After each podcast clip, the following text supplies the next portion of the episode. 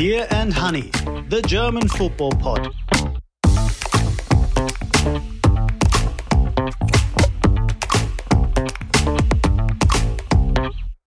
Beer and Honey, the German football pod. We're back. I'm back. I'm Raphael Honigstein. And I'm Christoph Biermann. And we both welcome you, dear listener, to our preview for the upcoming reopening of the Bundesliga. The curtain is going back up on Friday with Bayern's trip to Leipzig, but we also have a few other things to talk about. I went to Marbella to watch Dortmund prepare for the second half of the season. Christoph went to the North Sea to prepare himself mentally, physically for the second half of the season. I'm interested to see what kind of experiences he made there, uh, contemplating the future of German football and other things. And just a friendly reminder before we start that, of course, we do thank you very much for your contributions, for your support. But if you happen to be still weighing up the option of uh, helping us keeping our wonderful little pod on the road, then let me encourage you. Please become a supporter. Uh, we appreciate your help, and it uh, makes Beer and Honey possible, and we'll ensure that we'll continue this lovely podcast. Yes, and um, before we talk about Borussia Dortmund, I'll tell you about my North Sea experience. Uh, because it wasn't the German North Sea, but the Belgian.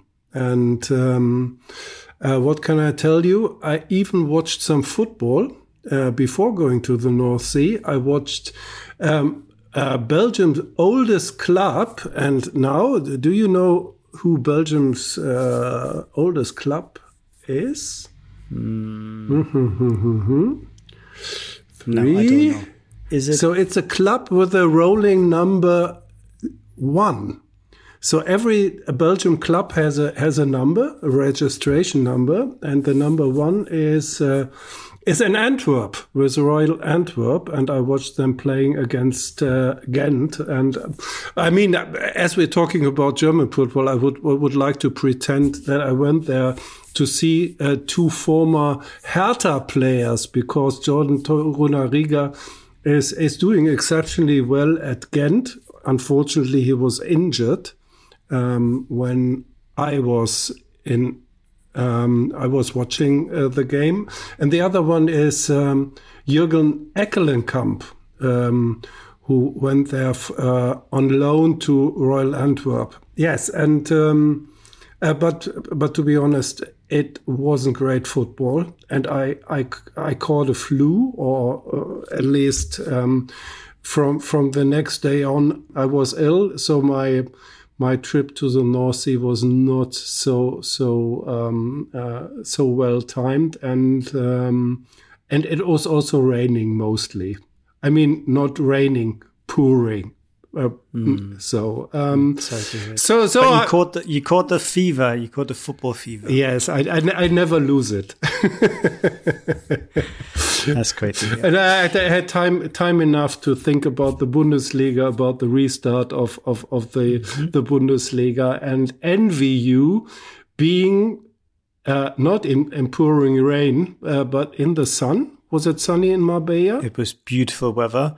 It rained for a couple of days at the beginning, but I arrived on the third day when the sun arrived, and the sun never left, and it was just absolutely gorgeous, gorgeous. Um, That's how we I know told my you. Wife, I'm, I'm told my wife I'm going there for work, but I think she didn't quite believe it. I did do some work, and it was very interesting watching Dortmund train. It was very interesting to see them play a little bit. I watched the game against Düsseldorf, uh, second division team who they beat 5 1. Uh, watched uh, three training sessions and I had a chance to speak to Emre Can and also to Edin Terzic for pieces that will be in The Athletic in due course. Uh, but but be, before you write it down, maybe you can tell us a bit about. Uh, let's let's start uh, with Edin Terzic. I mean, um, you know, he's one of my favorites because he's he's such an enormously likable guy. I think he's a good coach too, and uh, but but he is under pressure actually. I mean, uh, Borussia Dortmund is lagging behind um, the uh, Champions League spots, and um, and they have to turn things around in the second part of the season. Uh, what was your impression? I mean, your personal impression. Did does he look like, or did you have the impression that he is under pressure and he feels like this, or or was he relaxed and easygoing? He seemed fairly relaxed. Uh, I wouldn't say easygoing because you can see the drive, the ambition that every manager at this level has. They're quite intense people. I think otherwise they wouldn't be so successful. So he's not a Carlo Ancelotti, you know, type manager with the feet up and the cigar and saying, ah, today, you know, 5v5 and then a bit of corners and it'll be fine. Um, he is thinking about football a lot, and I think he can feel the pressure, not perhaps so much on himself, but the pressure of the the whole club being in a position where they they cannot be comfortable and uh, well below their own expectations. Twenty five points from fifteen games. That's quite bad. Perhaps worse so is only 25 goals scored for a team of such attacking brilliance, at least on paper. Yes, of course, they were without Sebastian Haller, but you still would expect them to find the target more regularly. And uh, at the end, it's it's all down to him. You know, there are always uh, exonerating circumstances with players being out of contract, um, and they have a whole list of players out of contract, and that's a difficult dynamic to to manage. Uh, injuries, and of course, the fact that the squad is a bit of a mishmash, reflecting the different coaches that I've had over the last few years.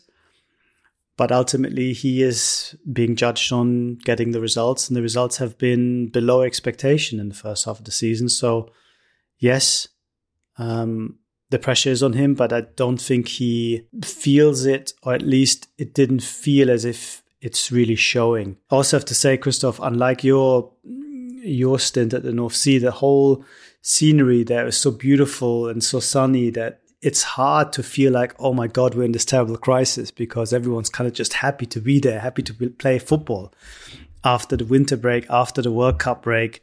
So it felt relatively, I would say, optimistic and positive, especially if you could think that maybe it is a bit of a crisis uh, with the position the table being so disappointing. Uh, but, but but what is is his plan? I'm, I'm, I'm, how how does he want to to um, increase the performance of, of, of the team? He has Sebastian Haller back, and uh, after you left, there was another uh, a test match against uh, um, FC Basel, and uh, they were winning it not only six 0 but uh, Sebastian Haller was also uh, scoring a hat trick within seven minutes. So that's, I mean, like a, a, a fantastic, a dream-like comeback for him. I think something at the end of what, what you described as a, not romantic, but, but very optimistic, um, intonated, uh, a trip um, it it was the, the, the perfect ending to it. Um, but but again, what what what's what's Edin's plan? Well, we didn't talk so much specifics about the tactics. It was more conversation about how he can change this narrative about Dortmund being almost like a bigger version of Leverkusen, a team that you almost expect to fail, expect to not quite show up, and the danger of this becoming sort of part of the club identity.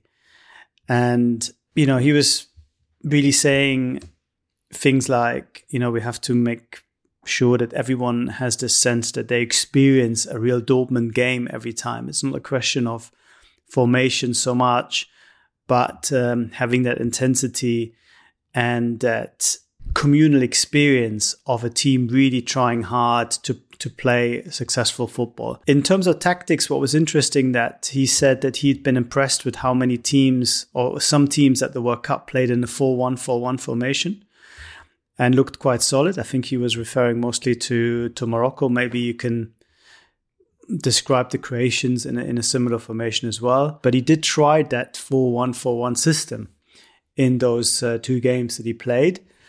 Um, sometimes, depending on the two mid midfielders in front of the holding midfield that was more like the orthodox system with one six and two eights that they've played in the Champions League. Sometimes it was more like the system that Guardiola played at Bayern in one year, where he had even Thomas Müller in one of the inside positions, and it's really five forwards in front of five defenders almost. He's hoping to find that defensive solidity that they had in the beginning of the season, but then kind of lost. And in Salih Özcan, I think they have a, a real classic good number six that can play that role quite well. Uh, Emre Can, whenever he's played it in the Champions League, he's played actually good in that uh, in that system.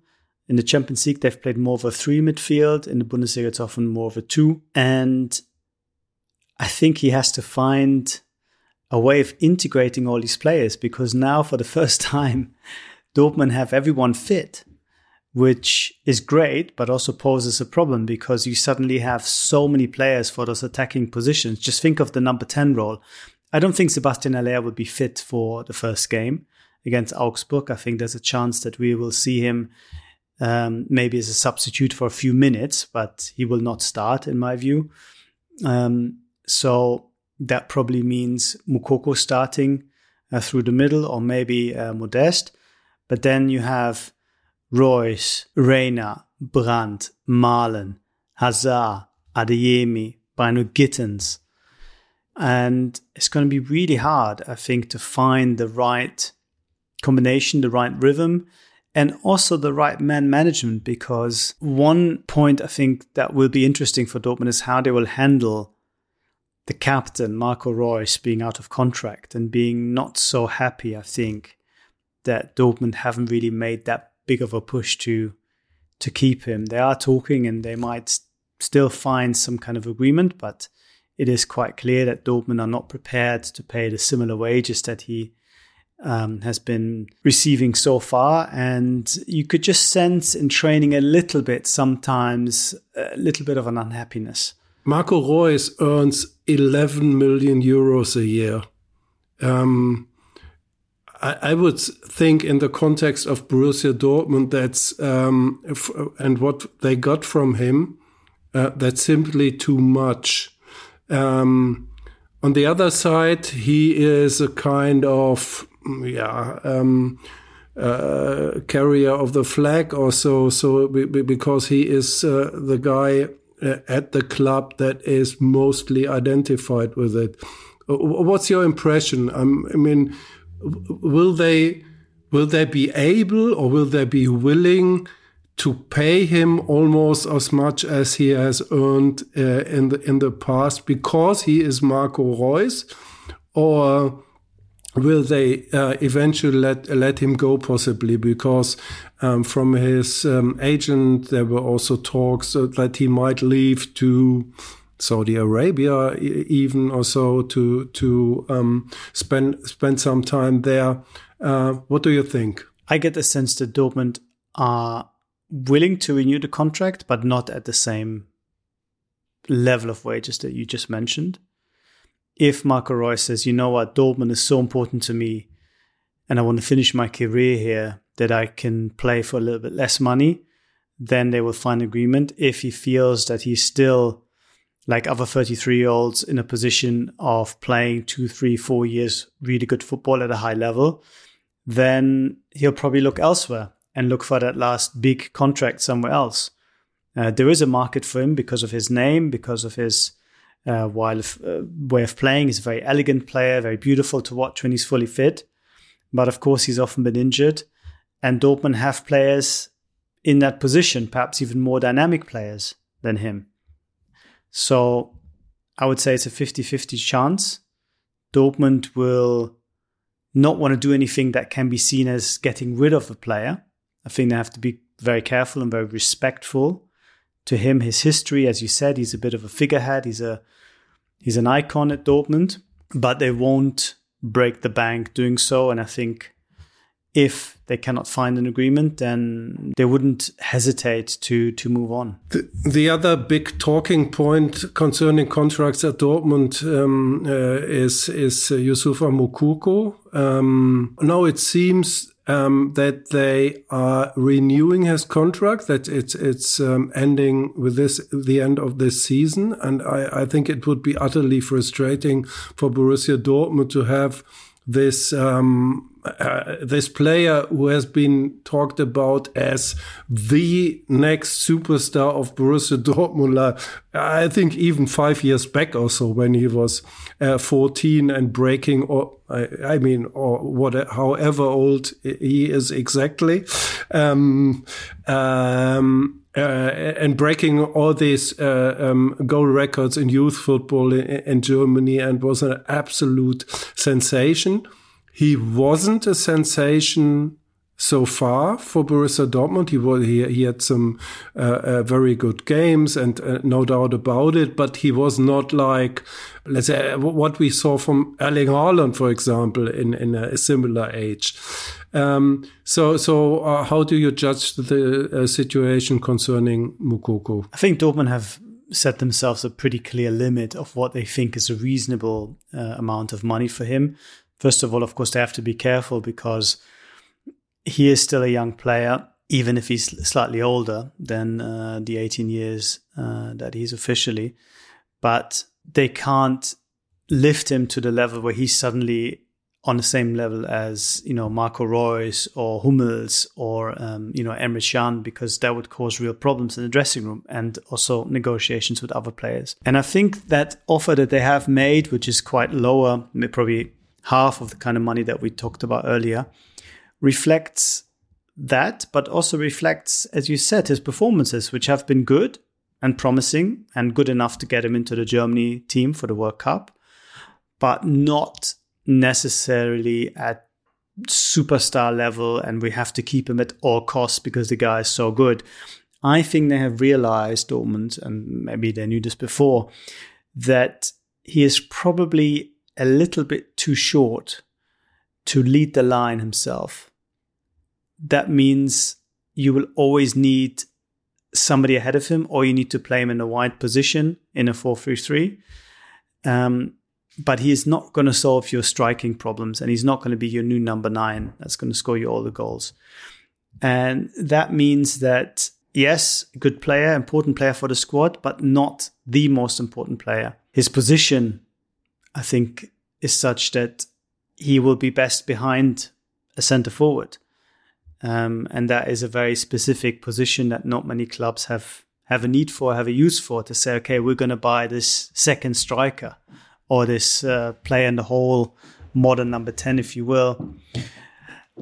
So I think Dortmund are in a very strong position at the moment to renew. And I think that's why we've seen reports emerging that a decision will be soon in Dortmund now. If you saw today, Sebastian Kehl speaking in Kicker magazine saying, we've given them a week to decide uh, to take this offer or not, which I think also shows that they're in a very, very good position that they can, they feel that they can almost give the other side an ultimatum. You were also uh, already mentioning uh, Emre Can. You, uh, you, have been talking to him. You were mentioning him as one of the players um, that's earning big wages at Borussia Dortmund, um, but also, um, uh, how, how, can I say that, causing sometimes frustration among uh, uh, Borussia supporters.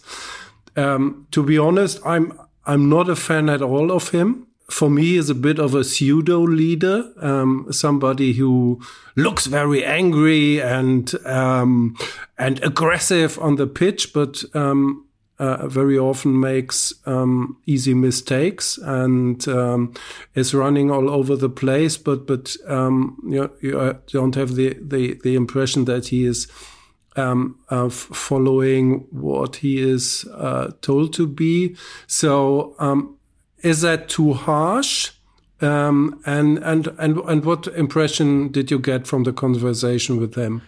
Well, I understand why you have that impression because he has been, I think, disappointing uh, at his time at Dortmund. But he is such a nice guy, so likable, and feels as if it feels as if he really understands all these issues and wants to wants to do better and wants to help the team.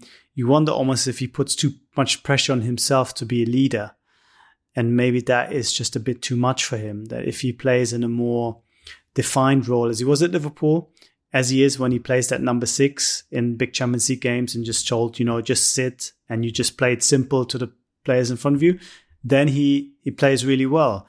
And my judgment, of course, is clouded by the fact that I saw him uh, break into this Liverpool team and he had a fantastic couple of seasons, uh, which is why Juventus picked him up. And I wonder if you you know you play this well in a, in a Liverpool team that was still very much in transition and nowhere near this Liverpool team that we saw over the last few years, surely there's enough of a footballer in there to help a team like Dortmund. He has talent, he has potential, but we see so little of it, and we see mistakes instead. And I'm hoping for him in Dortmund that we'll see a much stronger second half of the season. But it's going to be difficult for him because in midfield right now there's a lot of competition. Uh, Özcan is probably alongside with Bellingham the closest we have to regular. Then uh, Mo Dahoud has come back. Uh, Brandt can play in a deeper position as well. So it's not going to be so easy for him, especially if the 4 1 4 1 is going to lead to more attacking formations with two more attacking number eights in front of maybe Özcan. Uh, but we also saw him, that was quite interesting, uh, playing as a centre back in Marbella uh, against Fortuna Düsseldorf. Now you can say against Fortuna Düsseldorf, you probably don't need a centre back. Um, but they had a bit of pace and they created one or two chances. They scored a goal as well. Uh, not when he was on the pitch. So I think his versatility will help him. But yeah, he hasn't been the impact that we all expected from him when he moved from uh, from Juventus. Um, b- before we uh, move on to um, the rest of the Bundesliga, um, a, question. I mean, the the big man at Borussia Dortmund right now is Jude Bellingham. He is the star. He is the main attraction. He is also the absolute favorite of, of Borussia Dortmund supporters right now. So he's a, the fan favorite. Um, and he seems to to be seems to have an emotional link to the club as well.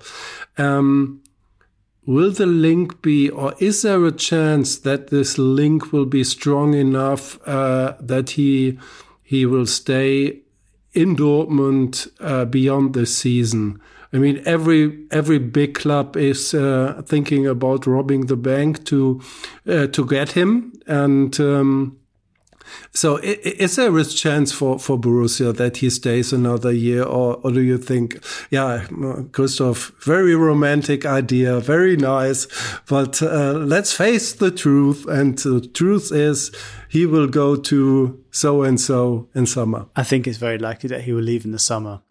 But that is not to say that your observation observation is wrong and that he doesn't identify with Dortmund and with the people. I think that is very genuine that um, connection that he has with supporters, with people at the club. The people at the club love him. There's so many things he does behind the scenes where they think this is a really, really solid guy who gets it, who is just so different to a lot of footballers who just come and go and see Dortmund as a stepping stone. He doesn't feel that, but I think the the dynamic of the situation with so many big clubs after him just makes it very, very hard for him to say, you know what, the best place for me to continue growing is is Dortmund. Um, he is he's kind of outgrown the club already. If you're the best player in your team at the age of 19,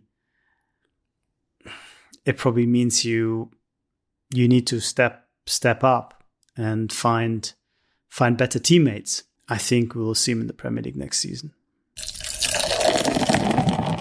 there is more brain drain um, from the Bundesliga to the Premier League, um, even this winter. Uh, two players um, just recently went to to um, not the big clubs. Uh, Kevin Schade from uh, Freiburg went to Brentford for reported 25 million euros. And um, last weekend, it was Georginio Rutter, uh, the French player from Hoffenheim, who joined Leeds for uh, what is said almost 40 million uh, pounds.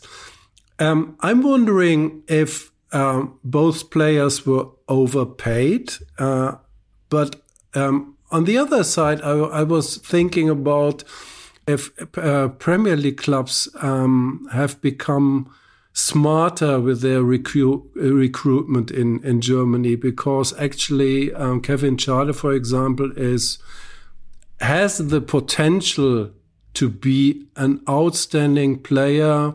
Maybe that um, I, I, see some similarities between him and um, Leroy Sané, for example, and also Georginio Rutter, who only had a half year in the Bundesliga fully convincing. Before that, he was so and so, great days, not so great days, uh, very often diving and, and so on.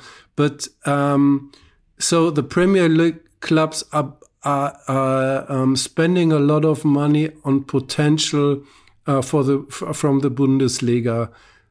I think it's a bit intimidating. Well, I think you can look at it both ways because you know Freiburg selling a player with lots of potential, but potential doesn't always translate into performances. And when you can achieve that kind of money, and bring in two, three players that you know will help you almost guaranteed, then it's a deal you have to make. I think same with Hoffenheim, you know, you get that kind of offer. It makes a huge difference for them. And they look at Rutter's performances and he scored two goals this season and, you know, he scored four goals last season. And you think, does it really, is it really a huge brain drain or, or quality drain for us? Um, maybe not. I would say Brentford always buy smart, always buy uh, at good prices, very rarely get things wrong because of their deep analytics and very good scouting. Um, Leeds, yeah, they they like to take a punt on players sometimes, but I think the Bundesliga or these Bundesliga clubs they actually welcome that kind of money. Um, yes, it's not nice when you lose players, but at the same time, this kind of price that you can achieve, you wouldn't achieve if Kevin uh, Schade goes from Freiburg to, let's say, Borussia Mönchengladbach, which would be sort of the logical step up inside the league, um, or used to be.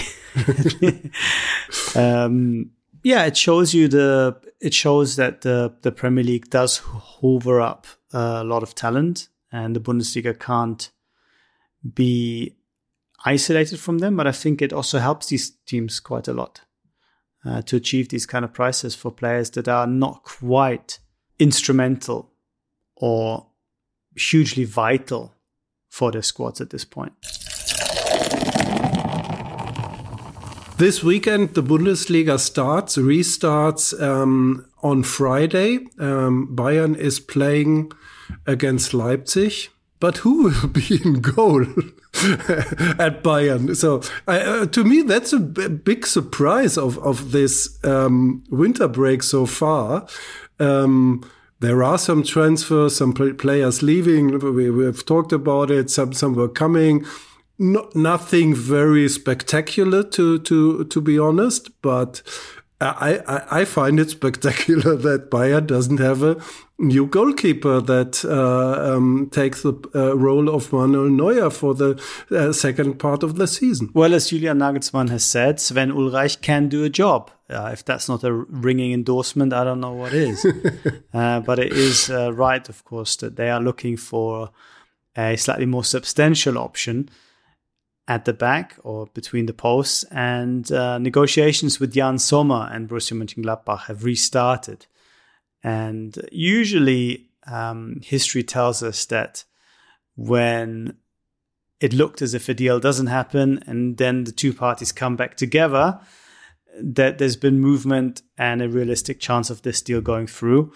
Of course, it uh, it depends on a lot of things because this is a domino effect. If Borussia Mönchengladbach sell Yann Sommer, then they need a number new number one. Then the new number one comes from another club. Then another club needs a new number one, etc. So, and usually nobody wants to change their number one goalkeeper in in January, of course. But I think there's a good chance that uh, Yann Sommer will will arrive, and there's also, I think, a good chance that Yann Sommer will be in goal come the start of next season because uh, unfortunately the injury to Manuel Neuer as is slowly emerging is uh, quite serious, perhaps more serious than uh, initially anticipated. And uh, there is simply no guarantee that he'll be back by let's say July uh, or August and start for the new season in in in his best shape. Um, there's every uh, hope that he will be able to play football again in 2023, but it might take a little bit longer. Uh, which is why Bayern don't just want somebody for the next six months, but perhaps for the next 10 or 8, 9 months, who knows. Um, and that's why they are pushing quite hard for Yann Sommer at this point. What what I uh, found surprising in this debate is, um, I mean, they have a, a goalkeeper. They, he is out on loan, Alexander Nübel, who plays in Monaco. Uh, uh, but, but the situation seems to be very odd. I mean, um, uh, I, I, just read today that Julian Nagelsmann hadn't talked to to him so far, and I, I find that strange. And uh, obviously, there haven't been much talks between Nübel and the the, the Bayern side. Um, strange again. I mean, in this situation, I, I, I mean, a normal reaction would be, I, I, ring this by, ask him, how is he? What is his plans? How, how does he feel? Tell him about our situation, blah, blah, blah. Um, uh, what am I missing? Why is I it? you're missing that. Um, well, you're not missing anything, but what perhaps hasn't been that apparent or that obvious is that the relationships between Nübel and uh, and Bayern and uh, specifically the Bayern goalkeeping coach uh, Toni Tapalovic, who's also the best friend of Manuel Neuer, um, haven't been good. Mm. And Nübel felt that at Bayern he didn't really get a realistic chance of playing. Yes, it might have been in his contract or verbal agreement that he gets a number, a certain number of games, but Neuer wasn't happy. And with Neuer really calling the shots beyond being the number one, but also having some influence in his mind, in Nübel's mind on on the way that goalkeeping is being trained, etc he felt that it would just be a very bad step for him to go back there and yes, play for the next six, eight, nine months, but then be very much number two again, or at least being sort of dependent on Neuer coming back. Uh, he wants to play, he wants to be a number one. His career has been stalling since moving to Bayern because he just hasn't been playing. And he was never prepared just to be that number one, sorry, that number two. I think rightly or wrongly, he was under the impression that he was more of a challenger to Neuer than he really was. And he made it very clear in, in interviews that he just doesn't see the point of going back. Mm-hmm. And I think Bayern obviously tried, but they've basically been receiving a no both from Monaco and from the goalkeeper through his agent. So what are you, you know, what, what is there to say at that point? Um, you can say, well, you're still a Bayern player and we'd like you to, to come back. But of course, they loaned him out for a reason because it didn't really work out with him as a number two at Bayern.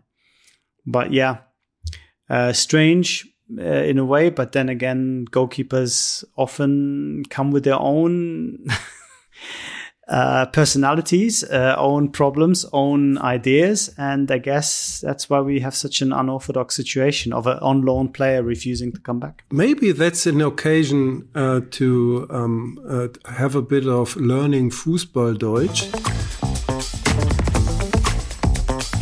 Learning Fußballdeutsch with beer and honey. Links außen und Torhüter sind bekloppt.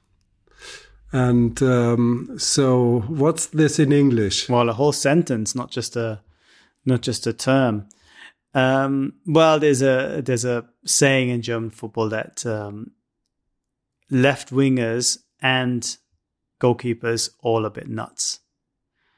And I'm not so sure about the left wingers these days because a lot of them are inverted wingers who are really right wingers playing on the left. So they're either normal people pretending to be nuts or nuts people trying to be normal. Um, but goalkeepers, I think we all know where the cliche stems from. Uh, increasingly, I would say goalkeepers are actually quite normal people as well, especially in Germany. Very calm, very uh, rational, a lot of them. But um, it is a very specific situation and perhaps the one position where you are a bit of an individual sports person rather than a team sports person, at least to some extent. Um, maybe maybe their, their their craziness these days shows not in uh, crazy behavior, but they reading books on the on the bus. They study and uh, they have their own foundations and and uh, do some extra work. So so um, a, a, lot of goalkeepers have special activities that a lot of their colleagues don't uh, don't do. Well, I guess when you don't run that much, you have more time to uh, to think, perhaps.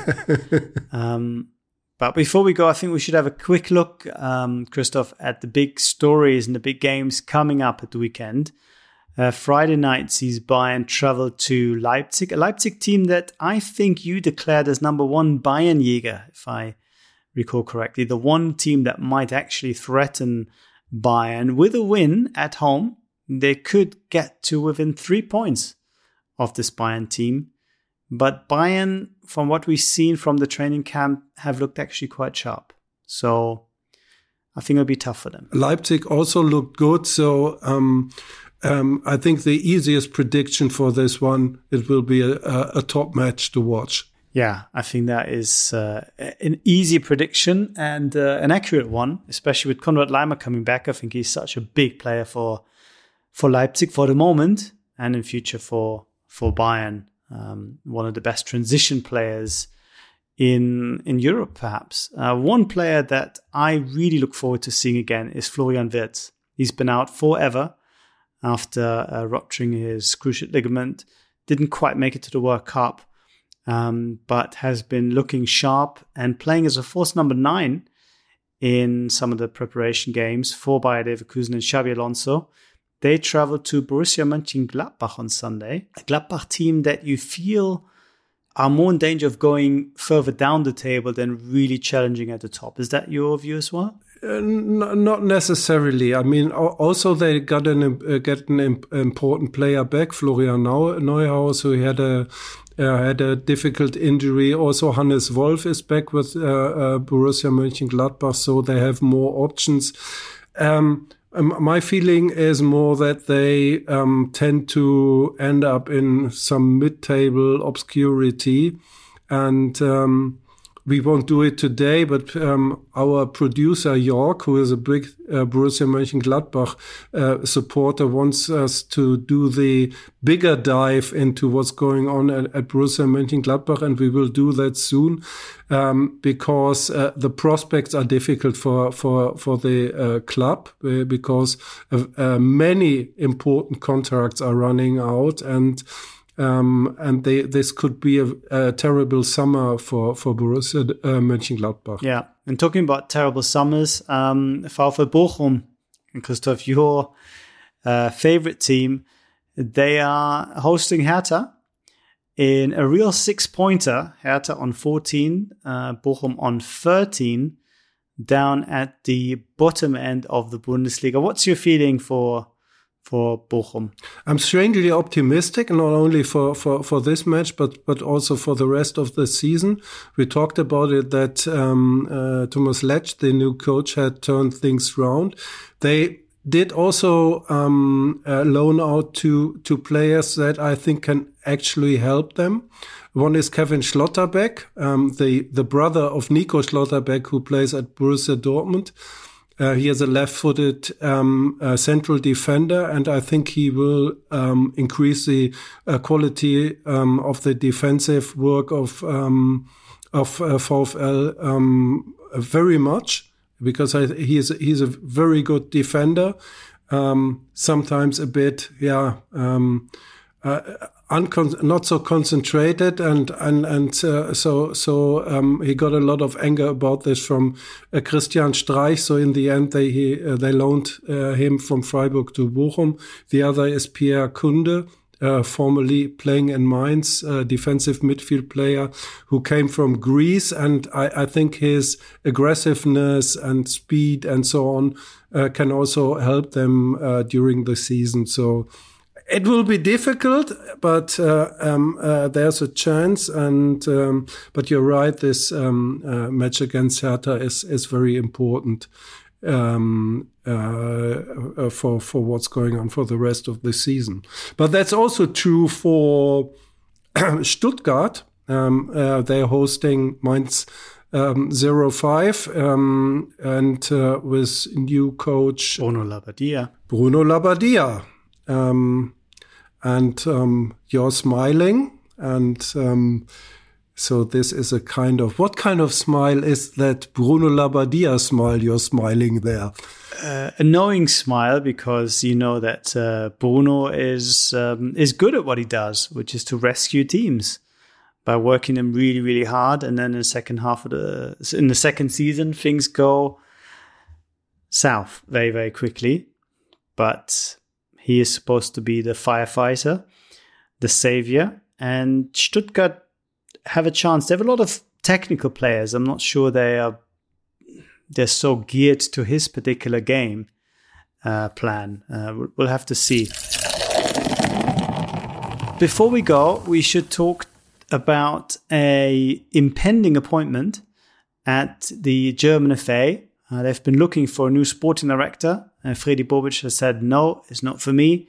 And they have found an old fan favorite ähm, the unique, the, the one and only Rudi Völler. Ja, es gibt nur ein Rudi Völler. I mean, we should sing this uh, now. Es gibt nur ein Rudi Völler. Ein to the tune of Guantanamera. Yes, of course.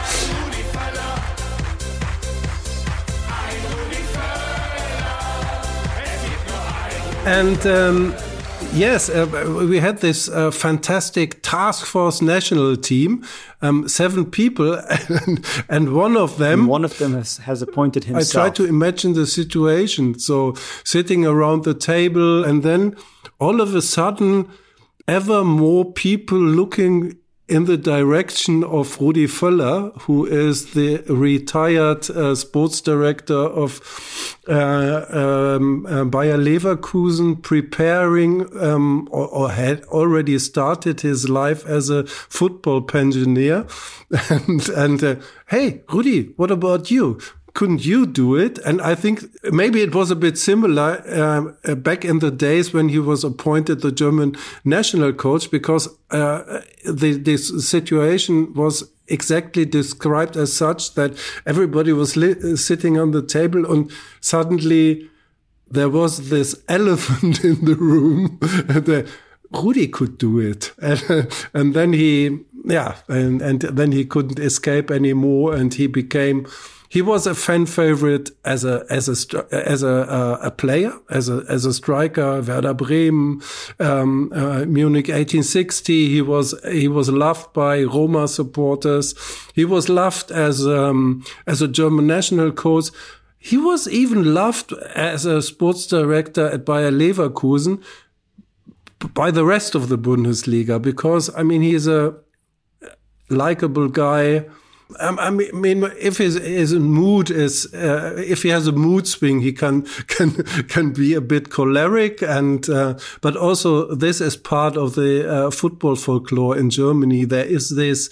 Uh, famous interview um, when Germany playing on the was it the Faroe Islands or was it Iceland? I don't. Iceland. It was Iceland, yes, and um, and and and when he was he was killing um, uh, Waldemar Hartmann, uh, a famous uh, football reporter from German TV.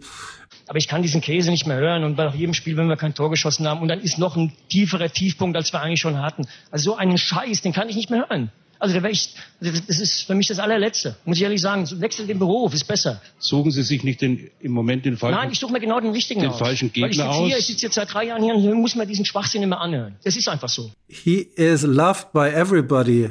But is he also the the right choice for being a sports director? The fact that it might be Rudi Völler shows you how this job is being seen. This is not going to be a new Oliver Bierhoff who does everything. Um, you know, from the academy to who's the under 18s coach. I think this is very much a bit of a sidekick, a bit of a helping hand to Hansi Flick, where I think also Lothar Matthäus might have done a decent job. Uh, but it's a specific role. And I think Rudi is, is in a good position to do it, especially when I think the German FA have realized that the key problem or the key thing they need to sort out is actually having that connection with the supporters again to change the conversation around the national team. Yes, results will help you, but it's only friendlies until the Euros. So how can you make the team more likable? How can you people feel better about the national team? Well, appointing somebody like Rudi Völler will, I think, do the trick, at least to a certain extent. Whether he can really push the necessary reforms, innovations, structural changes, I'm not so sure, but I think they will probably try and appoint somebody else below him, next to him, aside from him to do all these jobs because all these jobs need need to be done as well. Uh, just don't order him a, a Weissbier or a latte macchiato because it's that's not the kind of drink that he wants. he is. Um, um, I think it's it's actually a kind of image transfer that's uh, going on here. So uh, we've talked about his image and exactly this closeness to fans, to the people, this warm feeling that he, that he gives most of the football supporters in Germany. That is exactly um, one thing that was uh, lacking in the um, in the recent past. So. Um, I think um, it's actually a good choice, and we shouldn't underestimate him. He's all he he I mean, he is not the, not so much the man on the ground, but um, he was responsible for uh, also for um, keeping uh, Bayer Leverkusen in the top position of German in one of the top positions of German football, and I think you can you can't do it uh, only by being the nice guy and the being Rudi Völler. So. Um, um, and they at Leverkusen they give him a lot of credit for what he did. So um, he is not just a, a, nice puppet. Christoph, I think that's uh, all we have time for for this week. We uh, uh, thank you, dear listener, for listening to us, for subscribing, for supporting us. Remember, you can support us by becoming a paid up member of this little very exclusive um, club of ours, the podcast supporters club by going to steadyhq.com slash en slash beer and honey. Uh, the pod is available at all your regular outlets. Tell your friends, buy yourself an, a, a late Christmas present or an early Easter present, become a subscriber. we'll be back very soon at the beginning of next week to discuss, of course, a match day 16, or match day 1 in 2023 whichever way you want to have it. Until such time, thank you very much. I've been Raphael Honigstein. And I'm Christoph Biermann. Bye-bye. Bye. Beer and Honey, the German football podcast.